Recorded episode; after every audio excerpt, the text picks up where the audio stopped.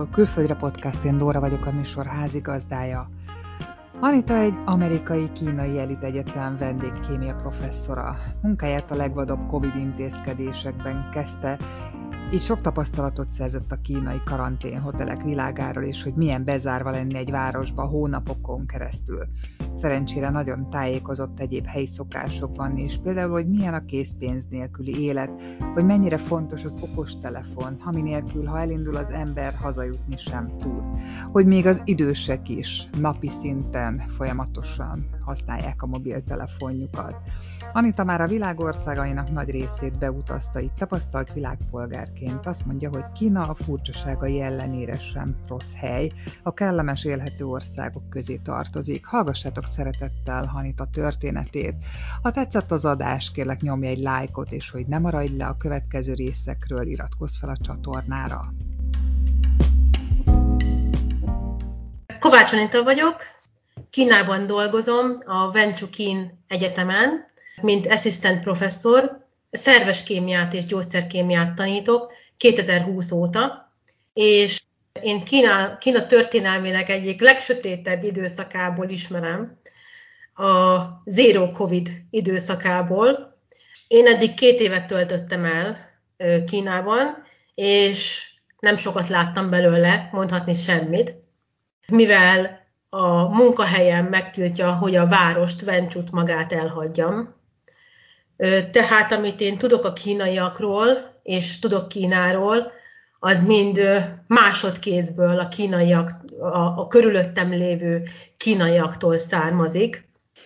Még egy pillanatra nem merüljünk bele Kínába, mert most Kína kapcsán beszélgettünk, mégis azt kérdezném először, hogy Kína előtt voltál-e máshol hosszabb ideig, akár pár hónapig, tehát hogy éltél-e más országban?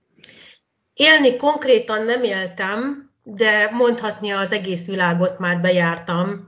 Félig szakmai célból értem ez alatt a konferenciákat, szakmai továbbképzéseket, és félig szabadidős program nyaralás céljából a párommal utaztunk rengeteget eddig is, és ezt a szokásunkat folytatjuk is idén-nyáron is, meg bármikor, amikor tehetjük. Tehát Dél-Amerika nem volt még meg, de ezen kívül az összes kontinensen jártam, és úgy érzem, hogy én bármelyik országban föl tudom találni magam, és a helyi emberekkel, mi a párommal mindig rögtön szót értünk, tehát könnyen tudunk asszimilálódni bármely országban.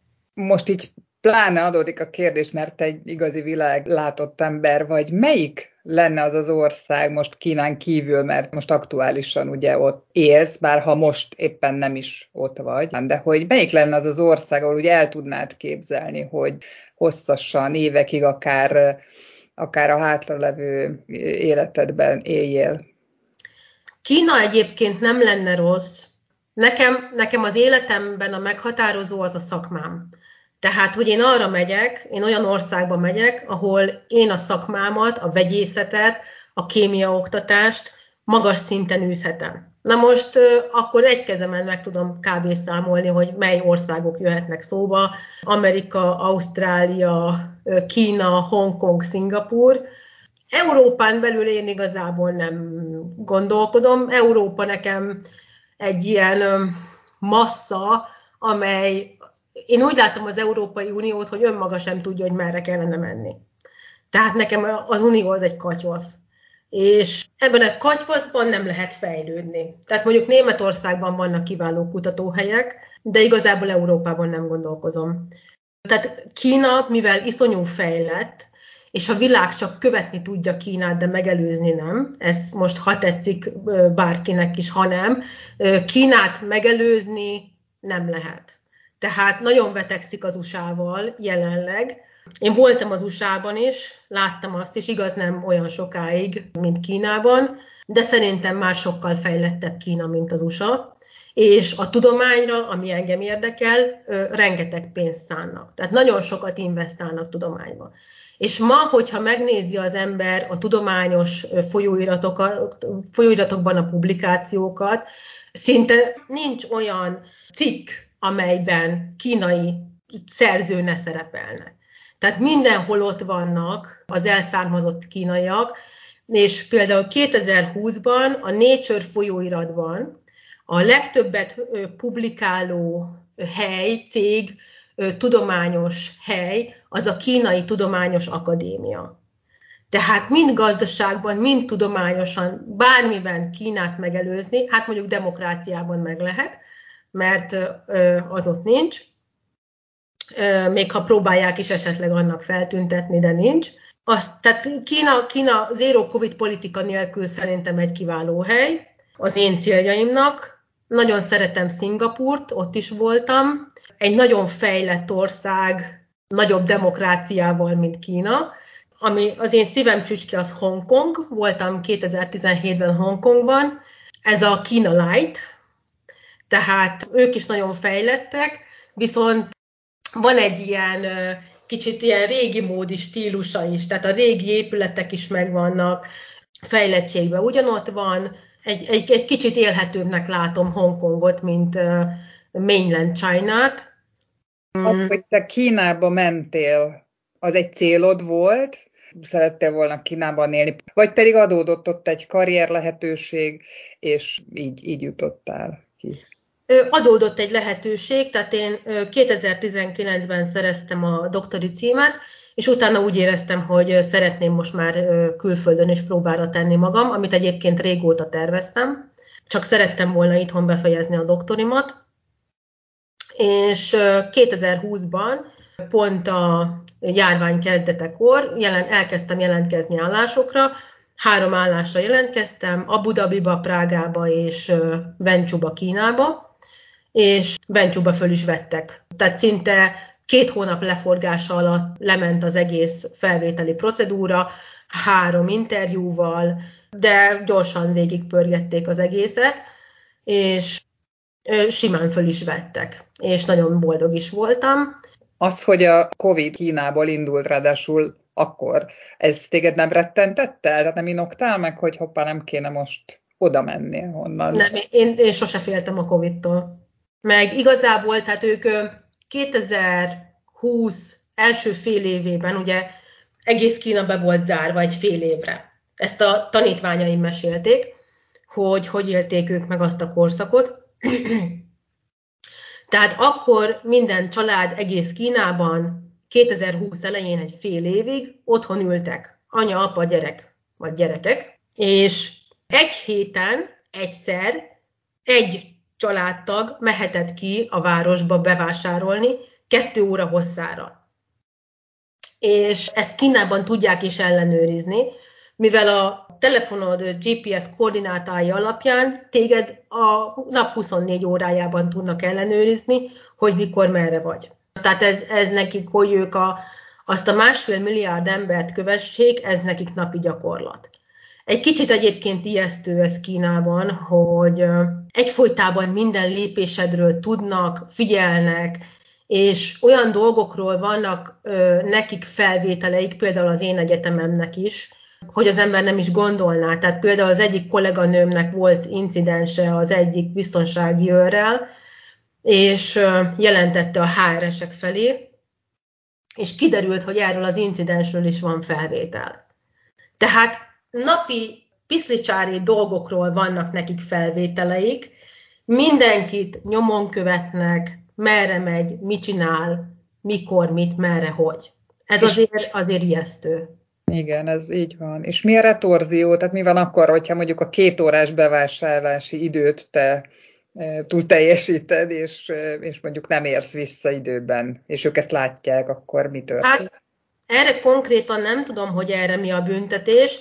Azt tudom, hogy arra mi a büntetés, hogyha az ember a karantén szállodát elhagyja, tehát hogy a karantén szállodának a folyosójára kilépsz, akkor kapsz egy figyelmeztetést, és másodjára nem figyelmeztetést kapsz, hanem börtönbe visznek. Tehát ez ennyire komoly. Hát igen, mert a sok időt töltöttél ugye az utazások miatt karantén. Hát én tudnék mesélni igen a, a karanténokról. Első évben, 2020-ban, mikor kiköltöztem, akkor kettő plusz egy hét volt, két hét szállodában, egy hét otthon. Az otthoni az már egy nyaralásnak számít szinte. 2021-ben, mikor visszamentem, mert 21 nyarán akkor hazalátogattam, 21 ősszel mentem vissza, akkor három hét szállodai karantén és egy hét otthoni karantén. Tehát az már, az már mentálisan nagyon megviseli az embert a három hét szállodai karantén, egy 15 négyzetméteres, nem túl ötcsillagos szállodában, tehát ezek, ezek, ezek ilyen, ilyen kínai szinten három csillagos szállodák, ami kínai három csillag nem ugyanazt jelenti, mint egy európai vagy amerikai három csillag, az nagyon nehéz. És a reggeli ebédre, vacsorára kapott csirke és rizs, az is unalmas már. Három nap után, és nem, hogy három hét után. Szóval én csak ennek a büntetését tudom, hogy elvisznek a börtönbe. Tehát ők ezt a, a karantént nagyon szigorúan veszik. És mondták a hallgatóim, hogy ők otthon ültek fél éven keresztül, senki sem erre sehová, apuka vagy anyuka ment el egy héten két óra hosszára bevásárolni. Ennyi. És ezt a, ezt a kínai emberek be is tartják. Tehát, hogy ők nagyon szabálykövetőek, az persze, hogy ez a szabálykövetés miért van, arról lehetne ugye beszélgetni, hogy ugye van ez a pontrendszer Kínában, ami alapján besorolnak téged, hogy te jó állampolgár vagy, vagy nem. Tehát ez létezik. Piros pont, fekete pont. Igen, igen, meg hogy mennyire vagy szabálykövető. Tehát ők, ők kényszerűségből is követik a szabályokat, vagy igazából így akkor nekik nem kell gondolkodni. Tehát a, a kínai átlagember soha nincsen döntés kényszerbe hozva, mert az állam, a, a párt, az, az mindig gondolkodik helyettük és a, a párt megmondja, hogy ezt kell csinálni, akkor ők azt csinálják. Egyrészt azért, mert szeretnének lakáshoz jutni, szeretnék, hogyha a gyereküket jó helyre vennék fel iskolába, szeretnének autót, stb. És akkor inkább csendben maradnak és csinálják azt, amit a, az állam mond.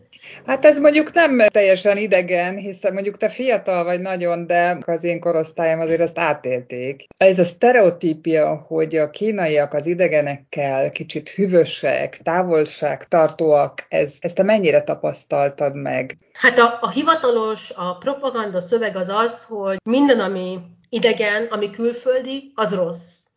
Tehát Kína megint csak a, megint csak a párt, a, a politika próbálja a kínai emberekbe azt súlykolni, hogy csak az a jó, ami kínai. Csak a kínai ember ember, csak a kínai gyártású dolog jó, csak a kínai gyógyszer jó, csak a kínai orvoslása jó, mindenből csak a kínai a jó. És nekik mindenre meg is van a saját rendszerük.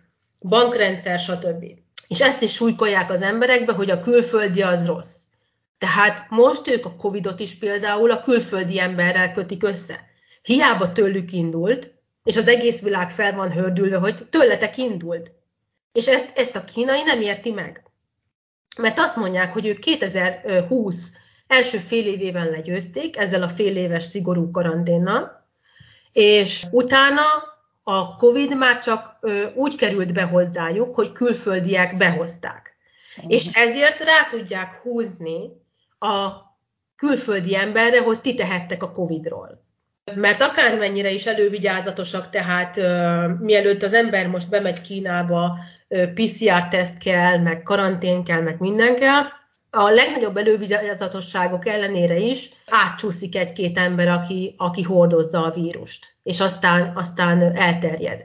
Bár ez az elterjedés Kínában ez is, tehát ilyen nevetséges számok vannak, tehát a, a másfél milliárd embernek a, a 0,000 nem tudom hány százaléka covidos, van covidos eset, és mégis akkor a cirkusz csinálnak belőle. Tehát, hogy ők, ők ezt erősen felfújják. És mindig a, a külföldihez van kötve, hogy erről külföldi tehet.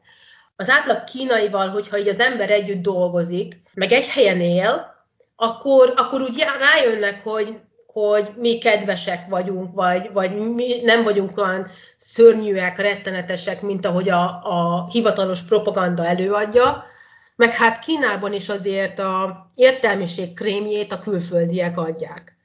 Nem véletlenül mi is ezen az egyetemen 135 külföldi professzor vagyunk 33 különböző országból. Ez egy amerikai egyetem egyébként, ahová gazdag szülők iratják be a gyerekeiket, 6 millió forint per fél év áron, hogy amerikai diplomát kapjanak. Tehát Amerika az az ő szemükbe a non plus ultra mindennek a ne továbbja. Ők felnéznek Amerikára, viszont le is akarják győzni, meg jobb, jobbak is akarnak lenni.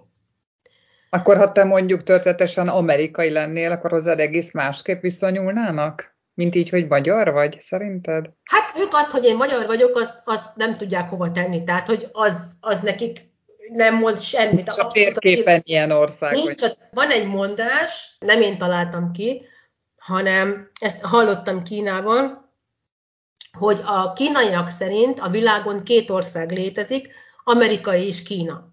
Tehát ezeken az országokon kívül vannak még valami foltok a térképen, de abszolút nem fontos. Teljesen irreleváns, hogy, hogy, hogy bármi is létezik még a térképen.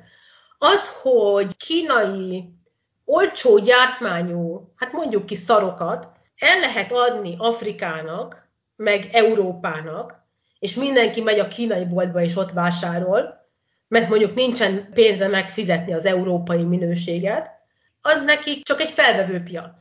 Ők abból élnek. De annyira nem hagyja meg őket, hogy van a világon Európai Unió vagy ilyesmi.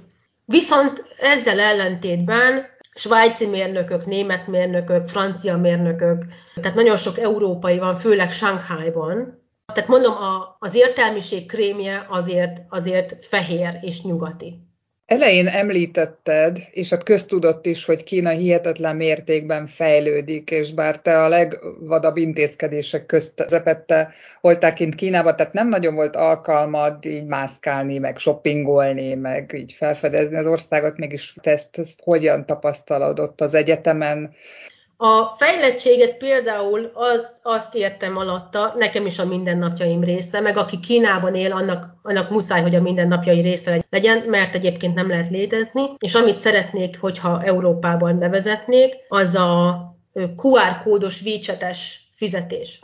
Tehát, hogyha Kínában, Kínába érkezel, kapsz egy kínai telefonszámot, és kínai bankszámlát. Ezt a munkahelyet segít neked elintézni, mert egyébként magadtól ezt, ezt a kínai rendszerben ez, ez lehetetlenség lenne elintézni. És van nekik egy csevegő programjuk, a WeChat, és ez nem csak csevegő program, tehát nem csak üzeneteket lehet rajta küldeni, nem csak videót csetelni, telefonálni lehet rajta, hanem az egész életedet el tudod rajta intézni. Ilyen úgynevezett mini programok vannak benne, például taxi hívó program, tehát te be tudod oda táplálni ebbe a mini programba, hogy hová szeretnél menni, ő a GPS adataid alapján látja, hogy te hol vagy. Tehát neked nem kell taxit hívni, mint Magyarországon, hogy felhívod a diszpécsert, és akkor megmondod, hogy te hol vagy, és hová szeretnél taxit. Ott a GPS adatok alapján látja, hogy te hol vagy, és oda jön a taxi, és neked csak azt kell bepötyögni, hogy hová szeretnél menni. És azt is kiírja már a, az elején, hogy hány yuanba fog kerülni az út. Tehát nem ér meglepetésként és kiírja neked egy térképen az utat, hogy merre fogsz menni, és kírja, hogy hány percig fog tartani az út. És akkor mi mindig ugye kiálltunk a kampusz főbejáratához, oda jött a taxi, tehát így nem is volt szükség arra, hogy kínaiul beszélgessünk, tehát én, én tíz szót tudok kb. kínaiul, én a két év alatt nem voltam rá kényszerítve, hogy kínaiul megtanuljak, Egyébként időm se lett volna rá, meg energiám se, tehát hogy én a saját munkámmal foglalkoztam, nem a kínai nyelvvel és akkor nem, nem kell kommunikálni a sofőrrel, csak beülsz és elvisz oda, ahová te bepötyögted. És neki is, ő nem találhatja ki saját magától, hogy ő merre megy, hanem neki is megvan adva a, ebben a mini programban, hogy merre kell menni. Tehát ez mondjuk védhet a taxis hiénáktől, hogy itt nem térhet le arról az útról. Mert hogyha nem azon megy, vagy valami sérelem ér téged az út alatt, akkor te jelentheted a sofőrt, és komoly büntetésben lesz része. Tehát ez ilyet, ilyet Európában, meg, meg a, világ többi országában hol tudunk ilyet elképzelni? Például Törökországban. Tehát mikor mi Törökországban voltunk, nekünk rengeteg szeren, úgymond szerencsénk volt taxis hiénához, ott bevezetném ezt a vícsetes taxit. Meg például a vícseted össze van kötve a kínai bankszámláddal. És Kínában van készpénz, de hát tranzakció 99%-át ezen a WeChat-en csinálják, meg QR kódos fizetés van, meg WeChat-en lehet, hogyha ismerősöd valaki, akkor áttranszferálsz neki pénzt. Tehát például elmegyek körmöshöz, szempilláshoz, fodrászhoz, ők mind az én WeChat ismerőseim, és akkor azt mondja a körmös, hogy 289 yuan, akkor én bepötyögöm, hogy 289 yuan, nyomok egy gombot, és átutalta neki. És az rámegy az ő bankszámlájára, ami össze van kötve a WeChat-tel. És ez a készpénzmentes élet, ez borzasztó kényelmes. Egyébként, a, hogyha valaki komolyan venné bármikor is, hogy ki akarná fehéríteni a gazdaságot, akkor ajánlom neki, hogy a kínai példát kövesse, mert úgy van, hogy a fizetésedet is a kínai bankszámládra kapod. És hogyha neked mondjuk Kínában lenne egy fekete állásod, és a főnöktől kapnál, mit tudom én, 5000 yuant, azt nem tudnád elkölteni, mert amikor te bemész a bankba, hogy ráted a készpénz yuant a bankszámládra, neked el kell vinned a vörös pecsétás munkaszerződésedet, a havi fizetés. hogy legyen annak a pénz. Igazolnod kell, igazolnod kell, hogy neked az tiszta forrásból van. Tehát te a készpénzzel, a feketén kapott készpénzzel nem tudsz mit csinálni. Nem fogadják el. Amikor utalni szeretnél például haza Európába, akkor is útlevél, munkaszerződés, havi fizetési csekk, stb. csak ezekkel lehet. A legutolsó helyeken is már csak QR kódos fizetést, vagy ezt a bícsetes transferes fizetést fogadják el. Például még a párom kint volt velem, ő nagy piacra járó, és kipróbálta a kínai piacra járást is. Ott egyébként nagyon édes emberek vannak. Tehát, hogy ezek, ezek a, am, amúgy a kínaiak aranyosak lennének, csak, csak ne fertőződjenek meg a nagy politika által. És nagyon-nagyon cuki nénikék voltak a piacon, és akkor árulták a répát meg a mindent, és mi a répát nem tudtuk kifizetni készpénz juannal, ott is a nénikének, tehát a, mit tudom én, 80 éves nénikének, ott volt a QR kód. És a QR kódot kellett lecsippantani, hogy a két répát ki tudjuk fizetni. Tehát mi a dékántól kaptunk pár juant, hogy az első hétben még nem érkezik meg a fizetésem a bankszámlára, akkor legyen pénzünk, de igazából nem mentünk vele semmire.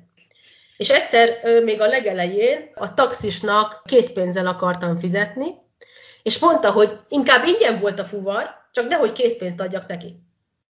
Hát mert csak bonyolítod az életét. Csak bonyolítom az életét, igen. És igen. akkor a nénének nem is tudnád, tehát éppen nincsen nálad telefon, akkor nem tudod kifizetni a két épát készpénzzel? Kínában, hogyha nincs nálad telefon, akkor, akkor el vagy veszve. Tehát akkor nem tudsz hazamenni, nem tudsz sehová menni. Hát te nem, mert nem beszéled a nyelvet, de mondjuk... Nem, egy... senki, nem. Tehát hogyha Kínában most már az élet, e- erről beszéltem a fejlettségről, hogy a száz éves kínai mamókák és papókák kezében is okostelefon van, és azt nyomkodják, és azzal intézik az ügyeiket, mert, mert már annyira a, az okos készülékek, meg a, meg a internet alapú lett minden, hogy, hogy ott már nem tudsz létezni nélkül.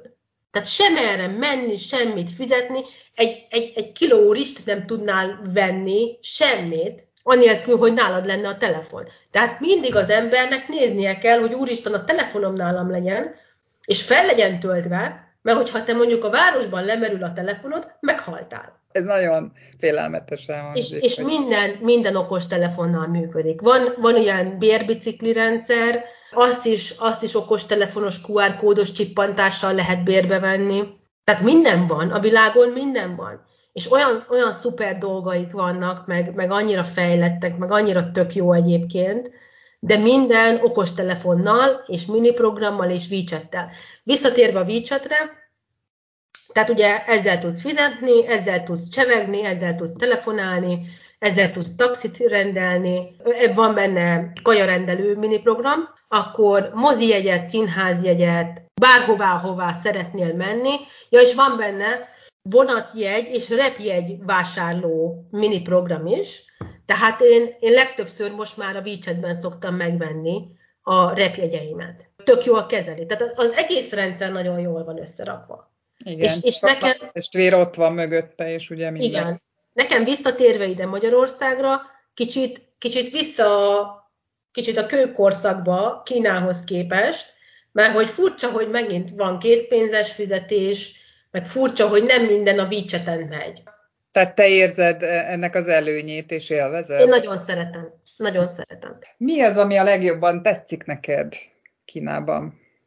És majd mi az, ami a legkevésbé, az is érte. Ami legjobban tetszik, a, egyrészt ez a, ez a fejlettségük, hogy, hogy, hogy halad a korral, és hogy nincsen leragadva, hogy mer a nyugdíjasok ezt nem tudják, meg azt nem tudják, mert itt nálunk a nyugdíjasok, most nem akarom bántani őket, mert nekem is vannak nyugdíjas hozzátartozóim, de hogy tudod, a, a magyar nyugdíjas úgy áll hozzá, hogy jaj, én ezt már nem akarom megtanulni, ez engem már nem érdekel, engem már hagyjanak ezzel békén, és hogy közben a világ fejlődik, és megy előre, és haladjunk. Tehát ez a, ez a fejlődés, ez a fejlettség, ez, ez nagyon. Meg az, hogy ennyire akarják, hogy ők legyenek az elsők. Mondjuk valószínű azért tetszik ez nekem, mert én is egy nagyon ambíciózus ember vagyok, és, és én szeretem, hogyha valakinek vannak ambíciói, és nem csak úgy sodródik az árral, hogy majd lesz valami, hanem akar, és tesz is érte.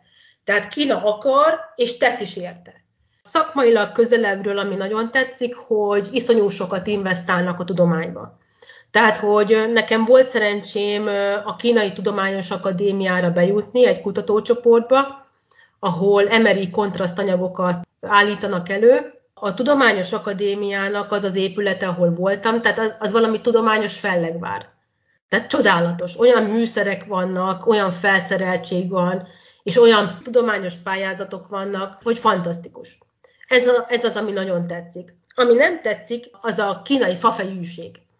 Tehát, hogy ha valami nem jó, vagy szerintem nem jó, úgy nehéz, nehéz őket eltéríteni attól az iránytól, amit ők úgy a fejükbe vettek. Szakmai érvekre gondolsz? Nem, ilyen, ilyen átlagos hétköznapi dolgokra, tehát nem, nem konkrétan most szakmaira, ilyen, ilyen fafejűek, tehát hogy úgy nehéz, nehéz őket meggyőzni arról, hogy nem feltétlenül van igazuk. Kínai hétköznapokról, mindennapokról mesélnél-e? Hát a, a mániájuk a forró víz.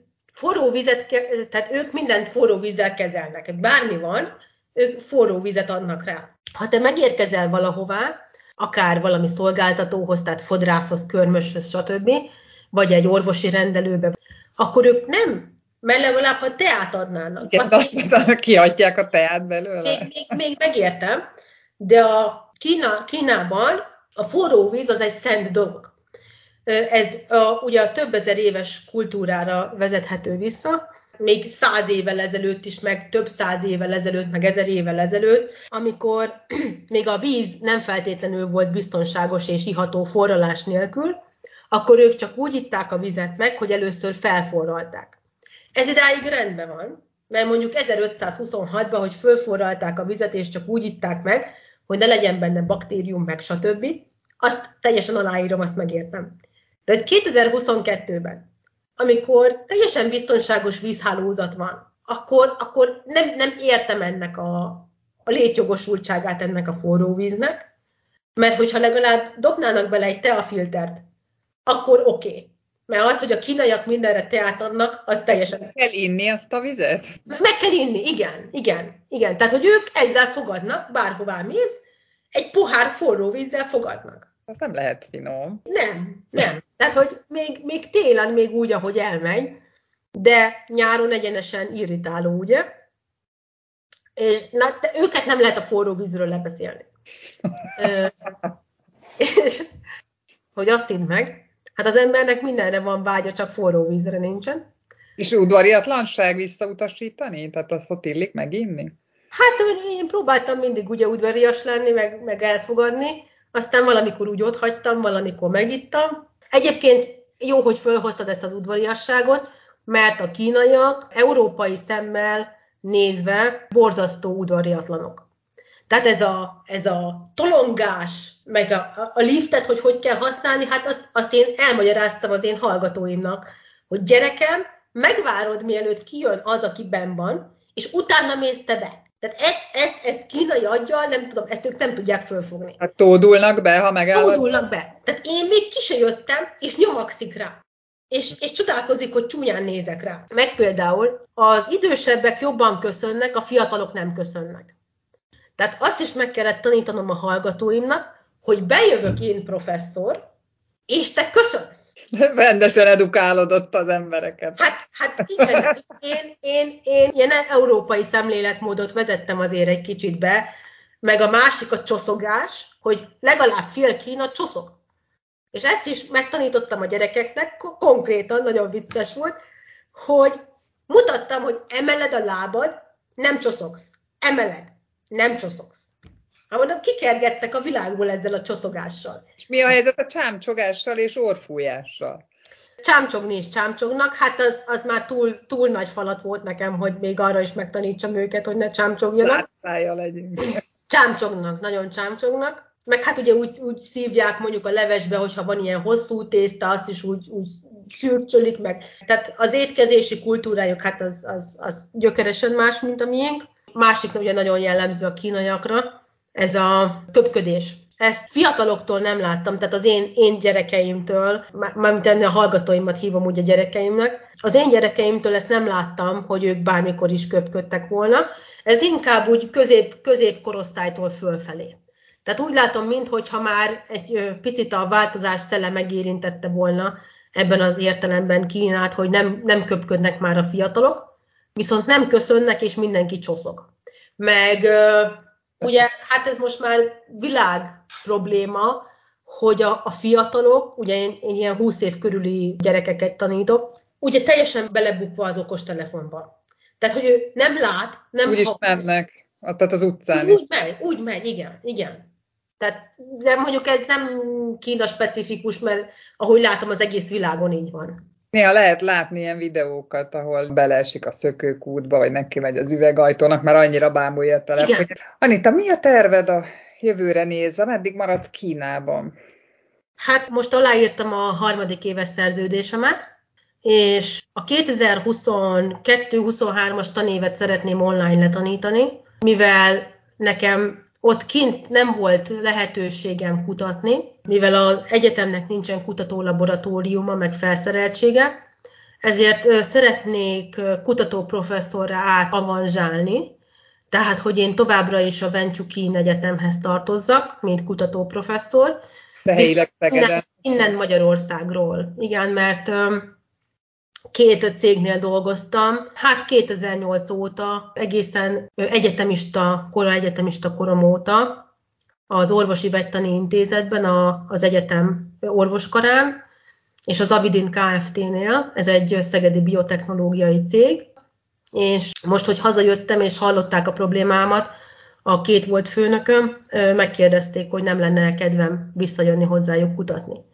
És ez nekem nagyon jól esett ez a kérdés, mind a két főnökömtől, és mondtam, hogy természetesen igen. Úgyhogy most próbálom elintézni azt a kínai rektorral, hogy maradnék Magyarországon, és itt kutatnék, és akkor nekik nem kellene labort építeni, nekik nem kellene sok százmillió dolláros felszereléseket venniük, mert ezek a analitikai berendezések bizony ennyibe kerülnek, és ezek, ezek már itt adottak, de, de az egyetemen csak te akarsz kutatni? Tehát, hogy ez nem lenne mégis egy irány, hogy kutató laboratóriumot csinál az egyetem? Hát előbb-utóbb kell nekik, csak, csak nekem megy az idő. Tehát így is két évig én nem publikáltam. Én most már nem tudok további két, három, négy, öt évet várni, amíg ők labort létrehoznak ott, mert most vettünk fel két új kémia professzort, és amikor én felvételiztettem őket, akkor nekik is az volt a kérdésük rögtön, hogy hol lehet kutatni. És kicsit nekem el kellett mismásolnom ezt a kérdést, és úgy ütöttem el ennek az élét, hogy azt mondtam, hogy az akadémiánra van szabad bejárásunk, és ott csinálhatjuk, viszont az egyetemen nincsen kutatási lehetőség. Tehát akinek laborra, műszerekre, felszereltségre, laborasszisztensre van szüksége, az ott meg van lőve.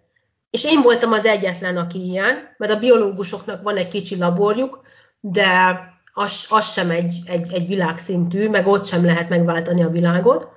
Tehát igazából, aki kutatni akar, az nagyon nehéz helyzetben van. És kicsit majd így lelkiismeret furdalást is akarok bennük kelteni, hogy ők hátráltattak engem két évig a, a tudományos karrieremben, mivel én elsősorban kutatónak tartom magam, csak másodszorban oktatónak. És az elején ők ígérték, hogy erre lesz. Lehet. Ez elején ők ígérték, így van. Akkor ez még egy nyitott kérdés, hogy ők ezt a felállást egyáltalán elfogadják el, hogy te onnan Szegedről távoktatod a... Igen, a, igen. Igen, és hát most, hogyha e, e, ebbe belemennek, ebbe a az általam felajánlott online tanítok harmadik évben, kutatok Szegeden, negyedik évtől csak kutatok Szegeden, és akkor amit publikálok cikkek, az az ő nevük alatt jelenne meg.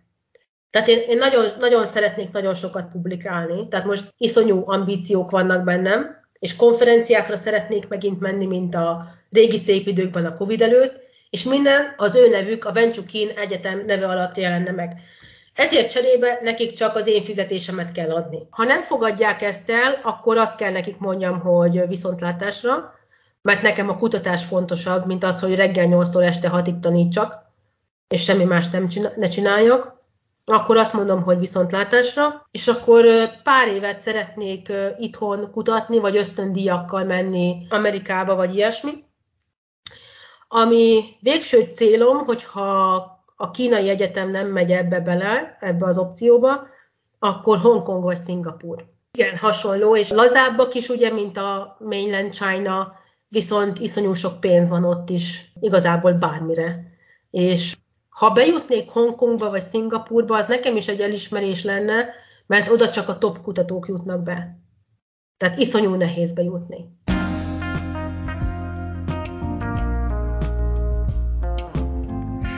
Remélem, hogy tetszett az adás. Ha nem szeretnél lemaradni a következő epizódokról, érdemes feliratkozni a csatornára. Találkozunk a következő részben jövő szerdán.